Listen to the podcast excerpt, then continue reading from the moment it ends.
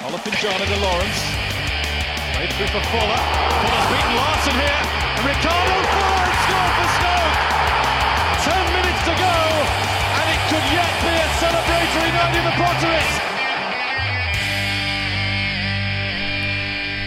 Hello and welcome to the Wizards of Drivel podcast, wherever you are. Uh, if you haven't already realised, we're having a bit of a switch around in the position in the positioning of the presenter. It is me, Ben Carter. I'm presenting for the very first time, and hopefully I'll do a better job out of position than Ibrahim Afellay against West Brom last week. And good, good news, everyone. I don't have a voicemail on my phone telling me I'm a loser just yet. So yeah, I'm going to welcome Dave. How are you, David, this morning? I'm very well, Ben. How are and you? Chris, same to you. I'm I'm all right, thank you, Ben. I'm all right.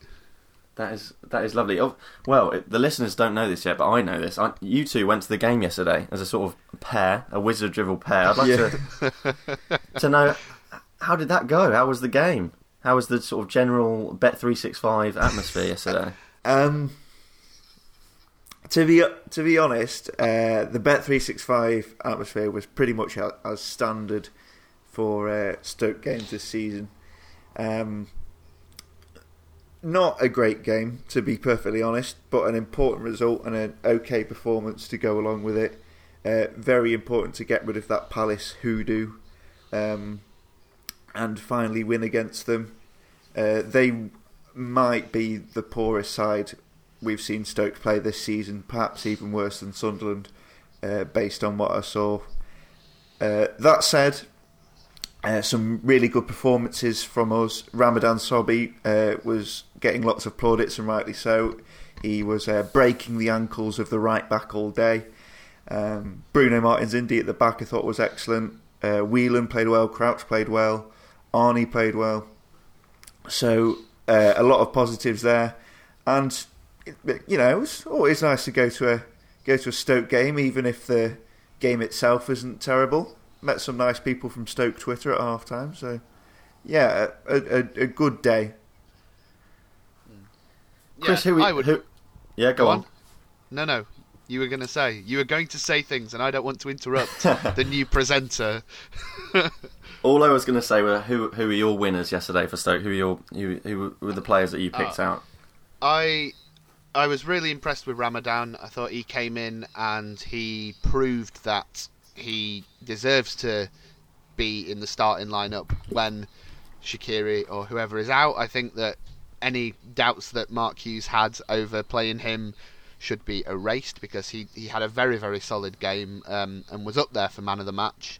Um, Marko Arnautovic actually got man of the match, but I think myself and you, Dave, we both thought that maybe Bruno Martins Indi deserved it because he was he he's just such a good player. Like you you have so much confidence in him winning every challenge and just playing the ball in such a don't know precise manner. He he he was really really good. Um, but yeah, it's hard to pick out any players who didn't really have a fine game. I think Glenn Johnson looked a bit weak when he came on.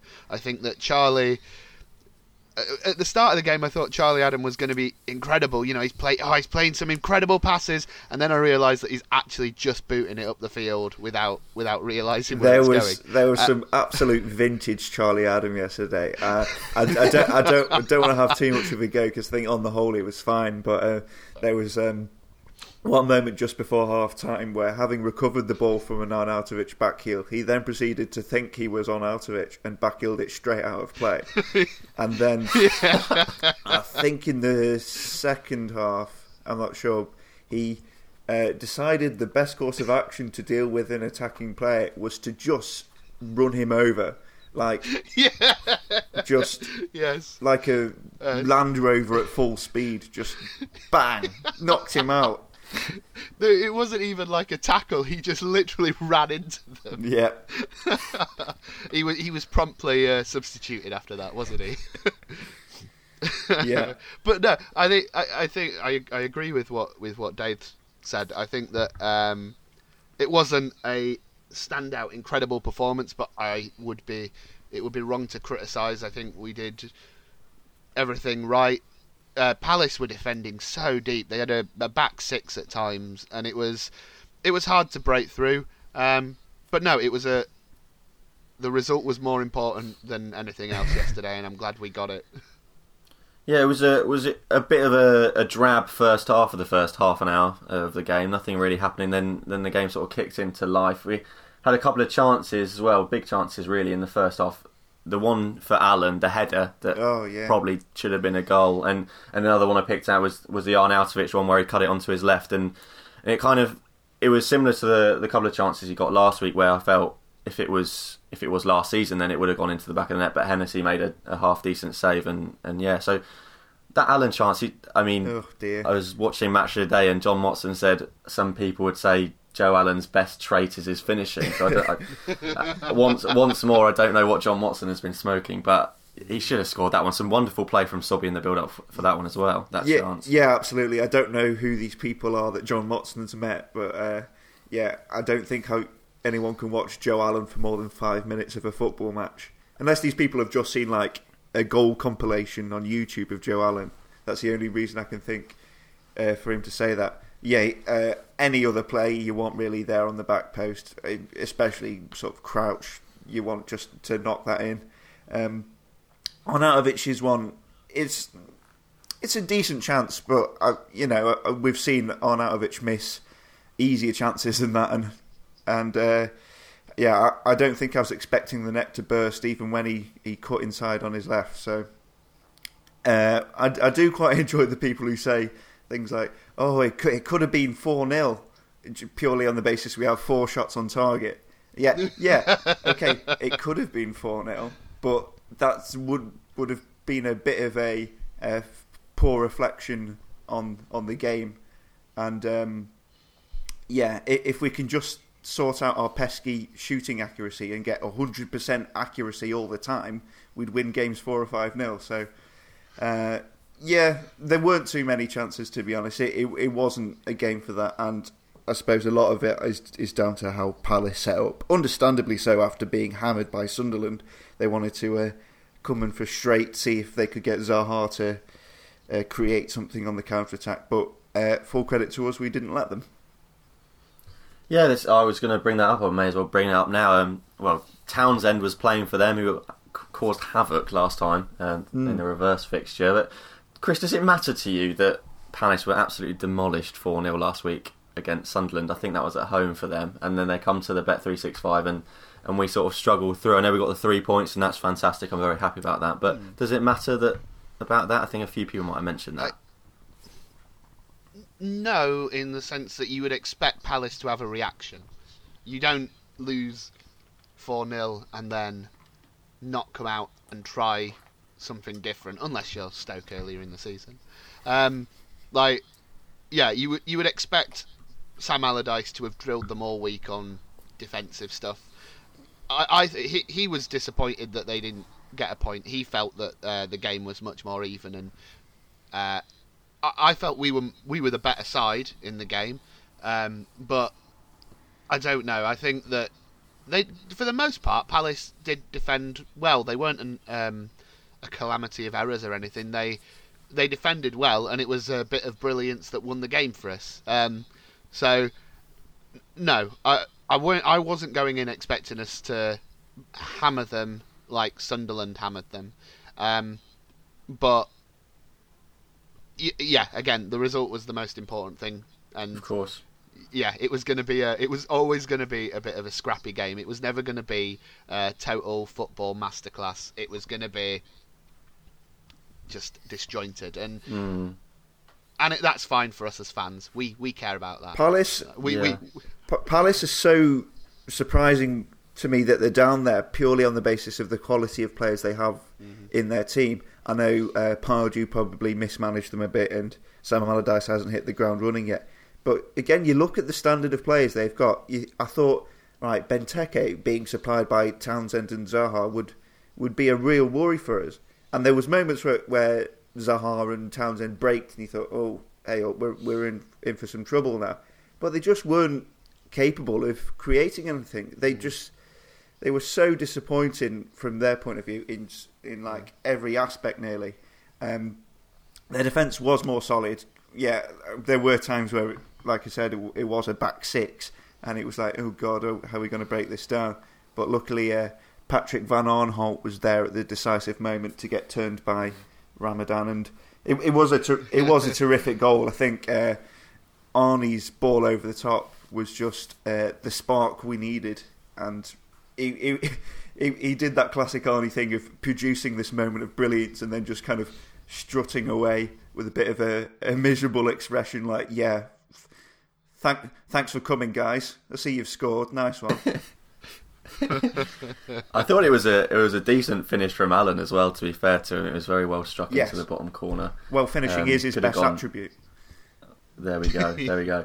Um, I mean, uh, and you brought up that Van Aanholt, the, their new signing, their wonderful apparent defender, is yeah, was the reason for the goal. So, well, not the reason. The reason was that fantastic ball. Um, moving on to sort of just the some post match comments. I think there are, are a couple of interesting ones, especially. I think Chris, you sort of mentioned it a bit. Sam Allardyce coming out afterwards saying the only shot they had in the second half is their winner um, which is an interesting comment to make, considering they only had one shot on target for the entire game, which I believe came from that man Patrick Van Aanholt, and it was a bit of a dribbler. So it's kind of smacks of desperation from Yeah. from Allardyce, who, as you mentioned, hasn't really sort of slotted in at Crystal Palace as he would have hoped to do. we had four shots on target and they had one. And so you think from those sort of blunt statistics, you think 1 0 would be a, a fair reflection on the game. And it was. They offered nothing, really. They, they, they had one decent move in the first half at, at nil nil. And, but apart from that, they were so blunt. And I think a draw would have been very harsh on us. Um, and, Yeah. and go on, Chris. Well, I, I was going to say that I think that the the one criticism I would maybe have of Stoke in that first half, particularly, was we were so pedestrian with the ball. Um, we, we were saying before the the Allen goal that bloody hell, this is this is this is crying out for a bit of creativity. You know, you need a a, a, a Bojan or something who's yeah making being a bit unpredictable. Um, it just it yeah the, it felt like it was a game where there was no spark on either side and we were very very slow with the ball getting it up the pitch or at least we weren't. We would boot it up the pitch and then when that didn't work we just hold on to it and we just it was very very slow. Um but yeah Palace I don't think I, I never felt at any point oh my god Palace oh they're going to get a goal back here.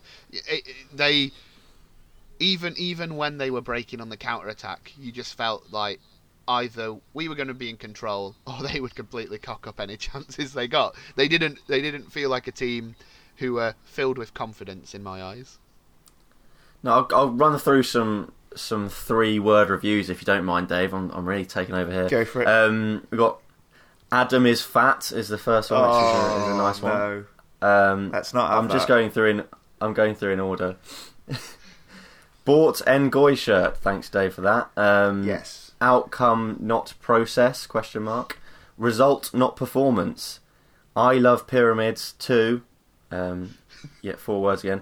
Whelan haters embarrassed. Um, Yes, yeah, there's that- a couple about that got a good Whelan. response, Whelan that. did well. Hmm. Yeah. Missed the game. Uh, sorry, you missed the game. Hopefully, you'll catch up with the podcast. Um, Ramadan breaks ankles. I think that's enough of that. I, I, I, was, I was wanting to bring up a couple of highlights off the pitch as well. I mentioned Ngoy there briefly. Dave, you you bought an Ngoy shirt. Well, yes. Um, it, my enthusiasm for my uh, purchase on sale in the Stoke City store. If you if you if you're looking for some new clothes, um, yeah, it, it, it was um, it was just uh, solidarity with young Julien, uh, and my enthusiasm for it was drained uh, when I discovered he wasn't even on the bench. there, there is a there is a serious point to be made here though about Ngoy is that the under 23s played on Friday and Ngoy presumably because he was being considered for this squad on Saturday didn't play for the under 23s now that means when he doesn't make the squad that's two games he could have played in either of those two games and he's not played in either so he's missing out on vital game time now I, I understand from the manager's perspective that he, he wants to have Ngoy as an option uh, if it comes to it, and if he played on the Friday, he, he would have been drained. But it's a really awkward situation for Ngoy, and I, I think Verlinden may be in this situation when he comes back from injury as well, that they can't get uh, consistent minutes, which are vital for, for players at their stage of their career. So I think we should be looking into a, a loan move. Uh, I think I don't think we can loan them out to a league side this year, but um, yeah, just something to consider really because uh, players can sort of fall through cracks. It's quite a weird one yesterday, I thought, with all the sort of hype around Ngoy in, in the in the week, and then he was also on the front cover of the program, and he wasn't even included. Was was there a reason why he wasn't included? Do we know? I think just because uh, Sobhi had come back into the side, and as the least senior player, he sort of dropped down off the bench, which it did seem odd given that he'd had minutes recently, and the likes of uh, was Bony on the bench. Uh, anyway, but um, yeah, disappointing, understandable, but still disappointing. Yeah, and I mean, t- talking about missing elements, no more big screen. Chris, how was how was the lack of a big screen in the corner? It, it confused me. I couldn't cope with it. I kept I kept having to nudge Dave and be like, "How long how long have we played now?" And I could not tell you any of the Palace players. Usually, I look to that screen like, right, 28. Yes, uh, okay, yeah, that's him. Oh, it was so confusing. But it was also it was weird not knowing how long of the game was left it was just very relaxing for me. Actually, there was no like time limit in my mind. It was great.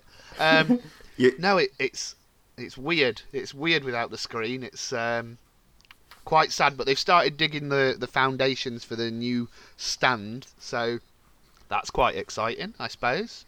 Yeah, it's it's going to be great to see that those kids who climb up the trees, uh, sort of in that corner, won't be able to see anything anymore. The cheapskates. And also, yeah, they've started tearing down the trees, yeah. haven't they? They've started digging them up. oh god! And also, Chris, how much of a millennial new fan are you that you need a big screen there to uh, know what's going on? Not to know what's going on, but just to know. I can't keep the time without seeing the clock on the screen, and I don't know who any of the players are. So it's not my fault. I don't know who Palace are. Talking about Palace, do we do we think they're in huge trouble there at the bottom? We'll just briefly mention that. I mean, there are a few teams down there, but Dave, you mentioned they're one of the team, the worst teams that we've seen at the Bet three six five this season. Absolutely, they're in trouble. Um, the only sort of saving grace they might have is Sam Allardyce's record for uh, keeping teams up. I think, despite having on paper quality players, they're just not clicking as a team at all.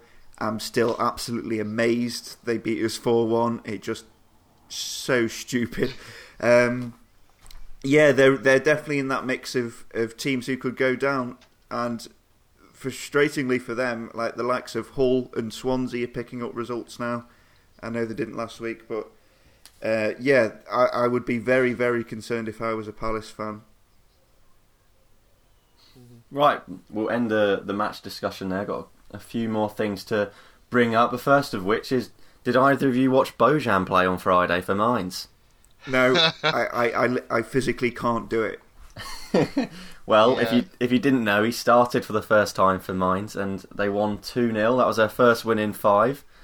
Um, and I think there was there was sort of an interesting comment after from their manager. He said um, he's got a lot to get used to. Mainz training a different intensity to what he was used to, is what he said, which is an interesting comment. um, but yeah, I won't, I won't dwell too much on that do you, one. Do you think he's um, happy? I don't want to think about it. Does, I do not want to think about it. Does he still I've deleted him on Facebook. I've deleted him on Facebook. Unfollowed him on Twitter. I'm, he's out of my mind. No, I haven't really. I'm, I'm, I'm, stalking his profiles every day. I'm just seeing all these pictures of him looking so happy. You just. Um, do you think he's happy with them? Are they treating him all right? I, I, don't, I, don't like this talk of high intensity training. I, I, want him. I want him to have fun. I like that. It's kind of the reverse, though, isn't it? Of what like you hear Premier League managers go, "Yeah, yeah." Well, they've when they when they bought a player from overseas, it's like, Yeah, yeah, they, they, need some time to get used to the physicality, the intensity at Premier League. I like the idea that uh, they've just said, yeah, yeah, well, Bundesliga, it's more intense than the Premier League, isn't it? He's, he's had to come here and get used to it. good, good on him. I like that. um, another interesting thing from the midweek, I don't know if either of you watched this, was that Mark Hughes did a sort of question and answer session with, with the fans at mm. the Bet365. Um, I don't know if either of you picked out anything interesting that he said, but something or a subject that he brought up and, and I found quite interesting was that he was saying that there's been a few players that we've been involved in signing and almost being able to push it over that, that final line to get them to the club and and it didn't happen and he didn't actually want to bring up the players because then apparently we'd be crying if we knew the players that we were almost going to sign which I, I think is quite interesting. Yeah that sounds about right to be honest. Um, I mean, even the high high profile players we know we've missed out on in the past, uh, particularly under Pulis, like of Remy and Demba Ba, who are at the training ground and all ready to sign for us. And it doesn't surprise me to know that that trend of almost signing quality players would be continuing. Um, I think that's probably true for all clubs, to be honest. Uh, the clubs like us are probably in for loads of players over the course of a season, and uh, they eventually get cherry picked by the big clubs. What I thought was interesting, yeah. uh, by the way, was uh, talking about Steven N'Zonzi was actually offered a better deal at Stoke for a new contract than the one he was offered at Sevilla, but yet he still went to Sevilla. Um, I think that was quite interesting because the people who say, "Oh, N'Zonzi was a greedy bot he was only in it for the money," well, clearly not. He's won the Europa League at Sevilla. He's to, he's towards the top of La Liga, and he's uh, La Liga uh, Player of the Month. So um, he's definitely made the right decision for his career there. Yeah, anything that you wanted to bring up? Lovely. Um, now, the moment that we've all been waiting for, I'm sure.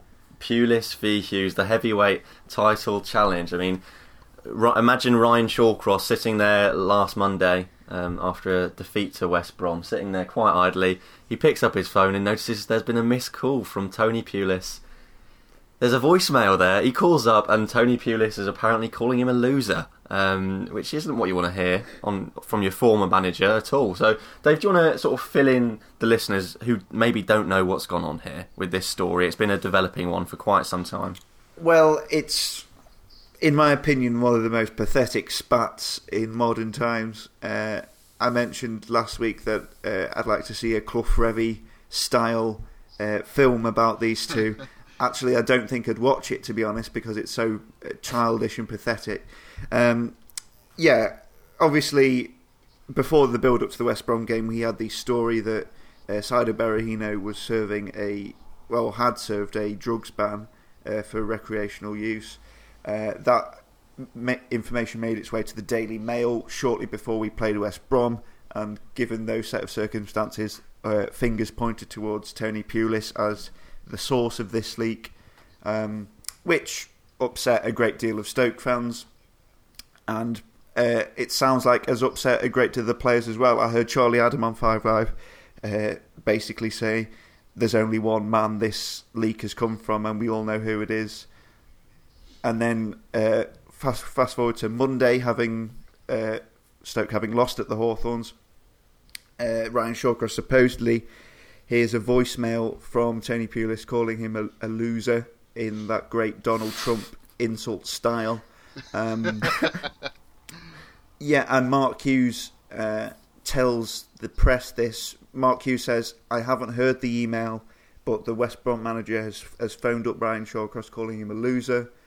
Uh, and yesterday, Pulis responded with a, a bit of a, a, rant, which I, I think I've got here. If you in a lengthy in a lengthy rant, Pulis, barely able to control his anger, hit back once more, saying, "It's absolutely disgraceful. Firstly, the phone call I made to Ryan is a private phone call between me and Shawcross, and then yes, I did mention losers." But I said about people with innuendos making allegations that weren't true. And when you lose a game of football, you can still be a winner by taking it on the chin and getting on with it. I did use the word loser, but I meant it in that way, and I actually said, Ryan, you've never been that. And then he goes on to mention uh, all the work he did for Stoke at the football club, getting us promoted, all the work he did for Donna Louise charity, and uh, all that, saying I wouldn't want to hurt the people of Stoke on Trent and all this.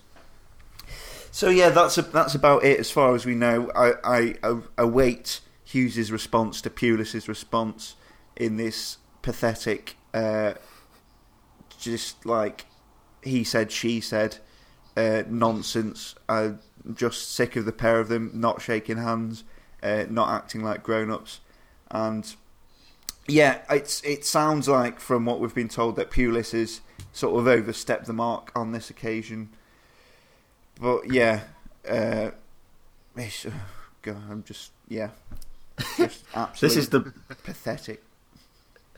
it's the biggest Stoke City controversy since Charlie Adams said Shaqiri's goal wasn't a gut wasn't on purpose. Um, Well, like- that was just Charlie Adam being an idiot. Th- th- This is, th- th- this is just uh, two men who are old enough to know better, uh, ha- having digs at each other through the Daily Mail.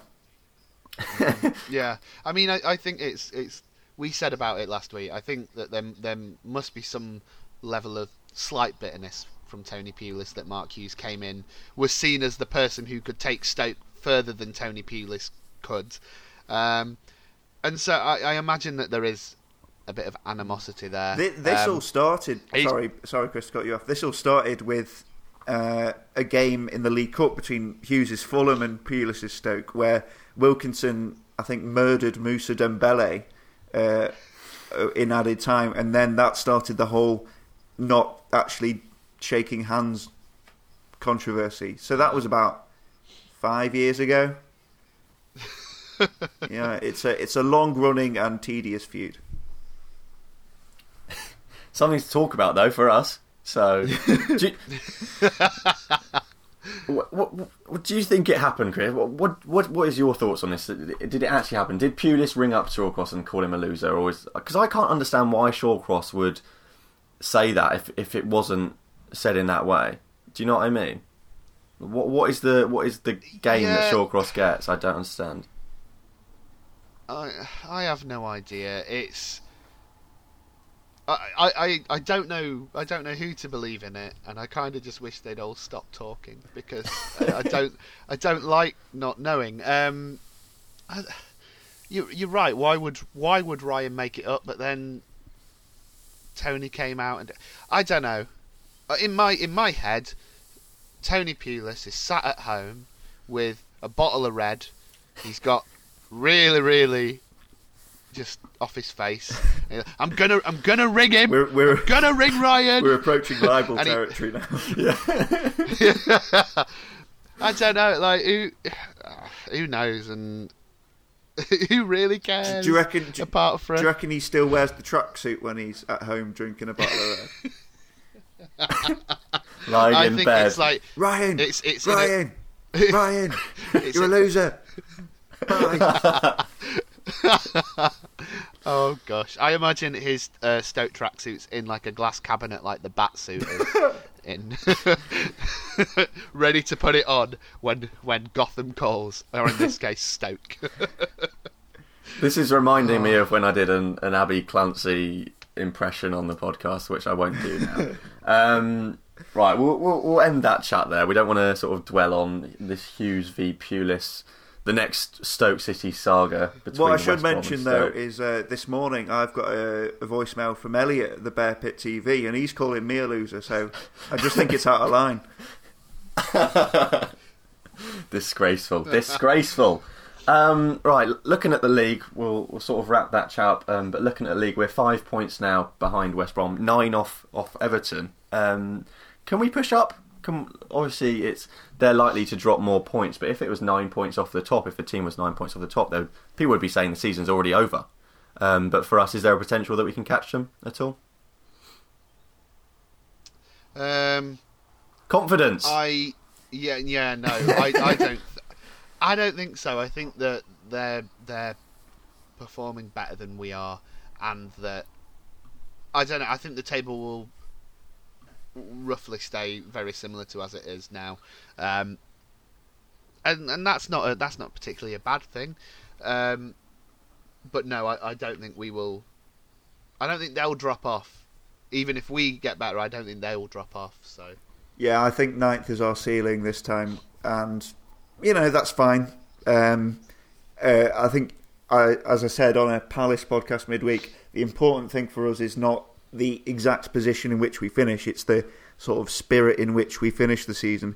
If we finish the season uh, playing good football and uh, maybe Saido Berahino coming on, scoring a few goals, just uh, showing a bit more uh, attacking verve than we did against Palace yesterday, play a bit more direct, I think uh, that could fuel optimism for next season. So whether we're sort of ninth or tenth or eleventh, twelfth, you know, obviously you prefer ninth, but I, I wouldn't be particularly bothered if we uh, finish twelfth, but in a positive manner. Uh, the games coming up, actually, I think we've got Spurs away, Middlesbrough at home, and then uh, I think Chelsea at home. Uh, it, it's a difficult four games anyway, uh, with Middlesbrough being the exception. So uh, this is going to be a, a, a, tough month ahead, um, but we've just got to sort of uh, ride it out. Really, that Middlesbrough game I think becomes important for us.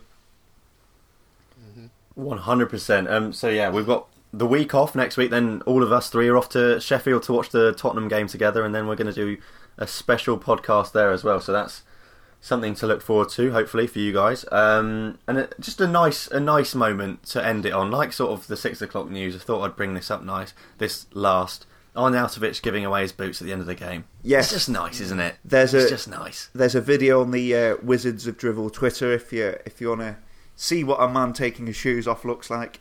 Uh, um, yeah, uh, he seemed uh, he seemed. I, I, wondered if it was a case of like he'd heard someone in the crowd saying, "Oh, I could do a better job than you, Arnie," and he was like, "Yeah, here, have my boots. Show me what you can do. Play a pass like I just did for the goal."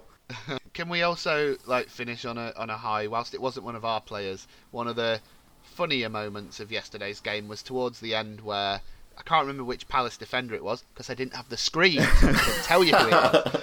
But um, one of them was ended up arguing with some of our fans, forgot they were playing the game and picked the ball up and uh, then got a free kick for Stoke just because they went and picked the ball up. That was that was a great moment I, I, in the game. I also enjoyed Glenn Whelan's defiant uh, twatting of the ball into the stands uh, just before the end as well. Just like right, had enough of this stuff. I'm Glenn Whelan. Good night. Well, I think that that seems like a perfect place to end this this section of the pod. So thanks, guys. Thanks for coming on. Cheers, Ben. Thank you. Thank you for hosting, Ben. Lovely stuff.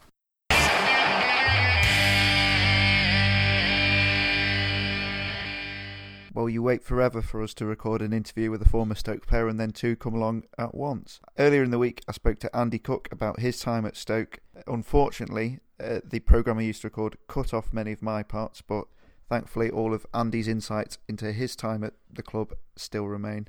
Hope you enjoy it. Okay, I'll start with uh, how did you move to Stoke come about? I was at uh, Burnley, and I think originally I remember Stan called it. Stan Ternent was manager at the time. I think um, he called me in. This was halfway through the season, um, and he said, "Listen, I've, uh, I've had a, you know, there's some interest uh, from from Stoke. Would you have inquired? Would you be interested?"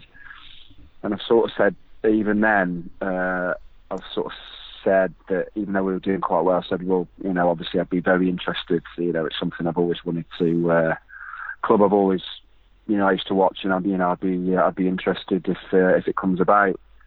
So that's when I first heard it, and then I didn't really hear anything for quite a while. I think it might. Have, I think it was quite a long time. I think, and then it, um, it, it um, nothing really happened.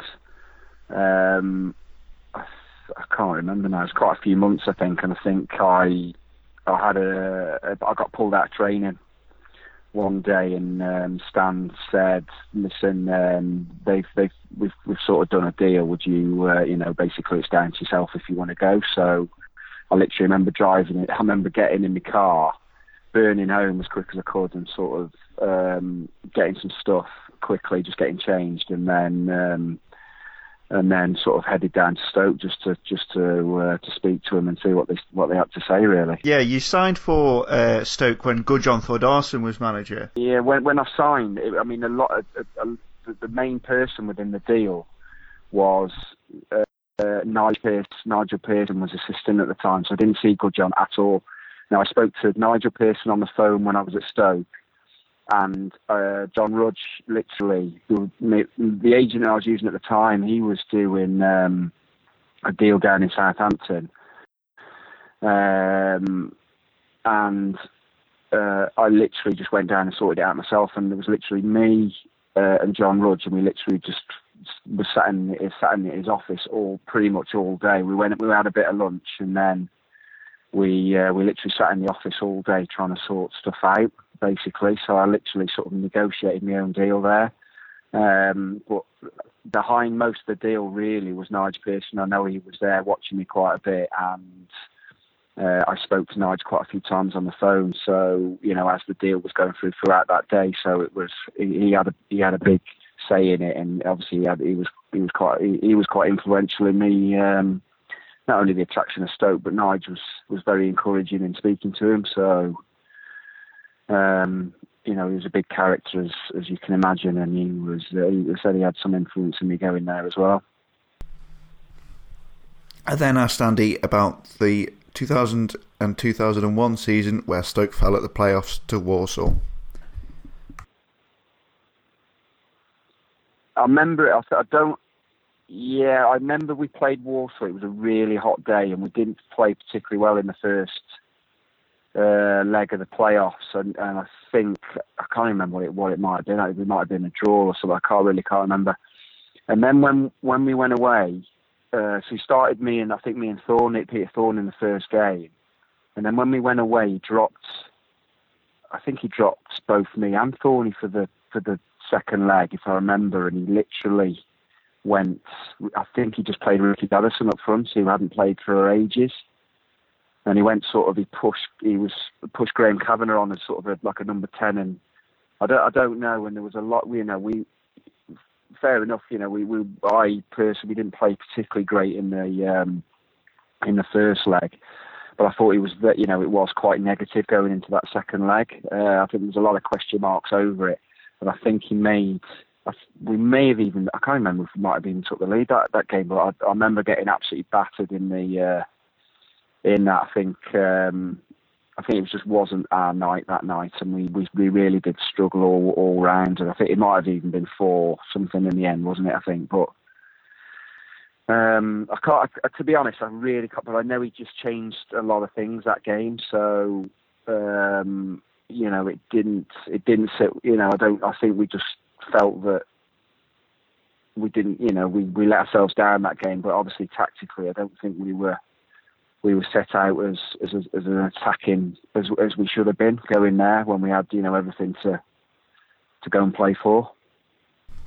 He then talked about the 2001-2002 promotion season and how they felt at the beginning of the season when Peter Thorne and Graham Kavanagh left for Cardiff.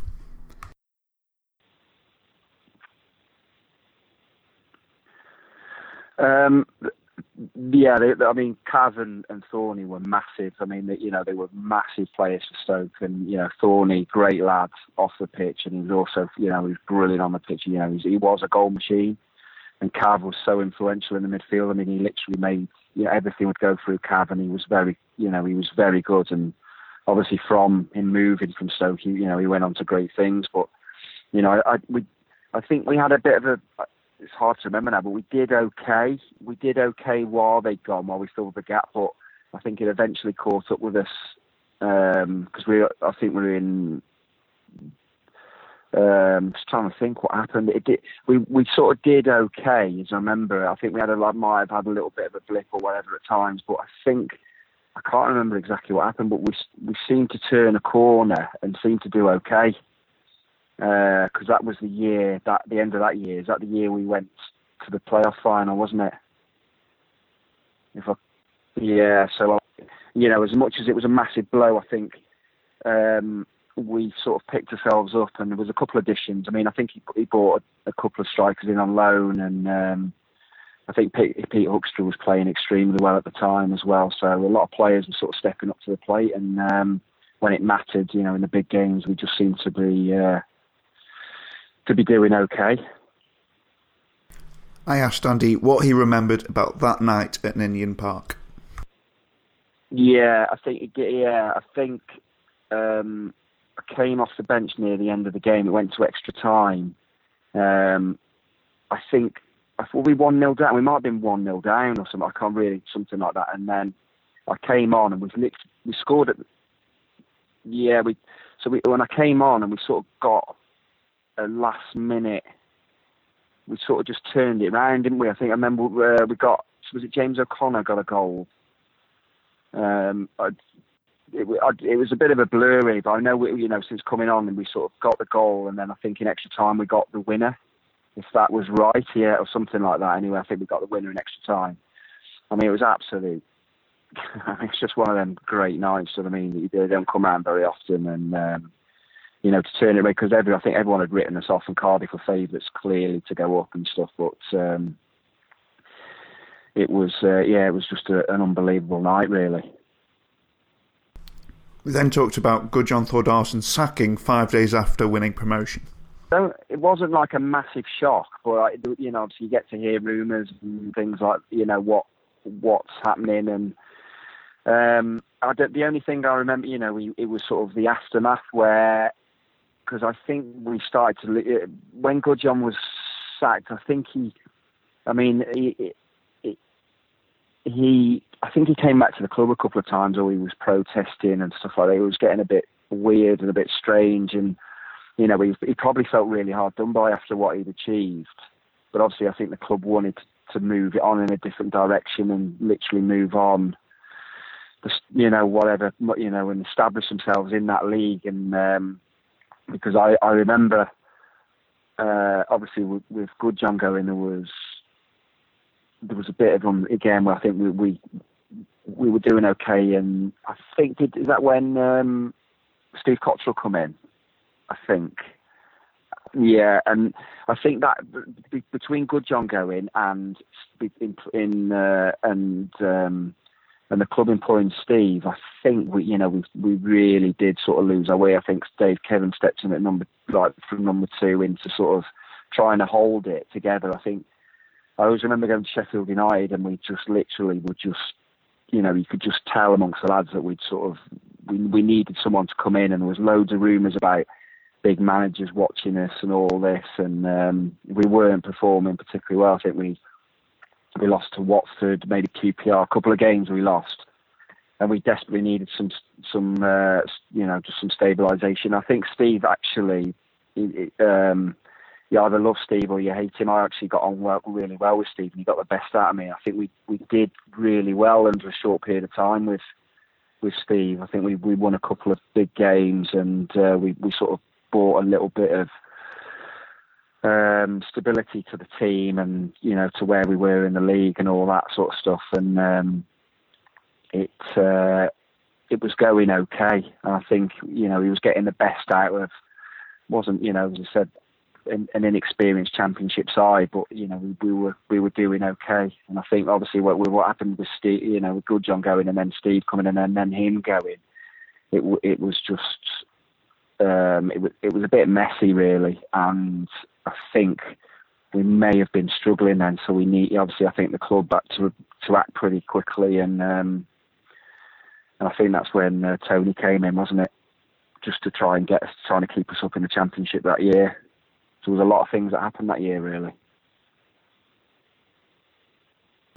I then asked Andy about the impact of Tony Pulis. Um, I, he, he, he used to basically he, he he was obviously at the time he was um, it was very I wouldn't say regimental, but we you, he expected every single person individually to do their job, and then collectively that would come together as a team. Now I knew my job inside out, and it would literally some you know some of the games where we were expected to go. I remember the one game he he, he, would he, he, no doubt he would speak to every player individually and tell them exactly what he wanted from them, and he would do it in training. So defending set pieces, defending certain situations, or attacking certain situations, or play around the box, or this is what I want, and this is you know this will help it. So it, the organisation was very you know was very clear and very good. I think we went to stays in my mind. We went to Wolves away I think Wolves were doing okay. I think I literally was. I think he just played me up front by myself, and we. I think we just went there and drew nil nil, but it, we were so organised that night, and I think he just expected me to just work and work and just hound the back four, and we could literally get up the field and you know if we can get set pieces and free kicks and corners and uh, opportunities, then you know that that's how he was working. You know, so he was building little, you know, building little bricks to to actually to to build a solid foundation, if you know what I mean. So, and that's how he went about his work, and um, you know, it, it actually worked very well, and you know, we we had a good side. We it, it started to, you know, he, obviously came in and with his experience and he brought some experienced lads in. Um, you know, I was playing, I say at the time with Addy. So he had basically with myself and Addy, he had, you know, two workhorses that were just going to just literally wear defend, you know, defences down and stuff. So just not give him a piece at all. And eventually, we'll, you know, if if he if you do that and he, or you know, you he'll as long as you're doing your job, then um, you know he respects you for that. And when you left Stoke, you you moved to South Korea, which came as a bit of a shock to a lot of people. Uh, how do you how do you yeah. go from Stoke to Busan I'Cons? Um, good question, really. I think I knew deep down. I knew because at the end of that season we stayed up, and then we came back for pre-season. I think you know I had I had another year on my contract at Stoke, but I, I you know I, I'm a realist and whatever. I knew the kind of player that Tony wanted up front. Um, and I think it was just time to move on. Now, I would have been ha- more than happy to stay and fight for place or whatever as part of the squad. That would that would have been that that, that wouldn't have been a problem. That that's that's part and parcel of football. But I, you understand that the kind of striker he wants to bring in and he wants fresh faces. So you know I totally understand that. I think when that came about, um, I mean, Tony was very good in how he dealt with it. Probably, I mean, he uh, we actually just me and Tony went for a game of golf, which was which I thought was um, was was uh, was good actually because you know we get to have a chat, we get to talk about bits and bobs. It, it, obviously, his motive is to look. He wants to talk to me. He wants to you know move me on. That's absolutely fine. But he did it you know with in a good manner, and I like the way he did that. I, you know, I, I was I was attracted to Busan. I wasn't, you know, I, I there was other things I wanted to do in England, but I think I fancied a go at it. I think the after the World Cup, you know, financially it, it worked. Family wise, it didn't particularly. It wasn't great timing, but um, it was just something that uh, it's a chance in a lifetime. I just thought I'd give it a go, basically and that's how it came about. Um, and I think the, at the time it was just it was just too sort of good to turn down. I think these opportunities didn't come around very often. I wasn't getting any younger, even though I'd still plenty probably to offer in the, in England or anywhere else. But I just fancied to go at it, and that's that's sort of how it came about. Okay, um, you, you're a you're a Stokey, aren't you? So do, you? do you still follow Stoke? Do you still like uh, go to games or? Keep well, yeah, not so much. Yeah, I, as I said, I've always the reason why I've, I've, always sort of gone to watch Stoke. I mean, I used to watch them because all my best mates are massive Stoke fans, so I've always gone.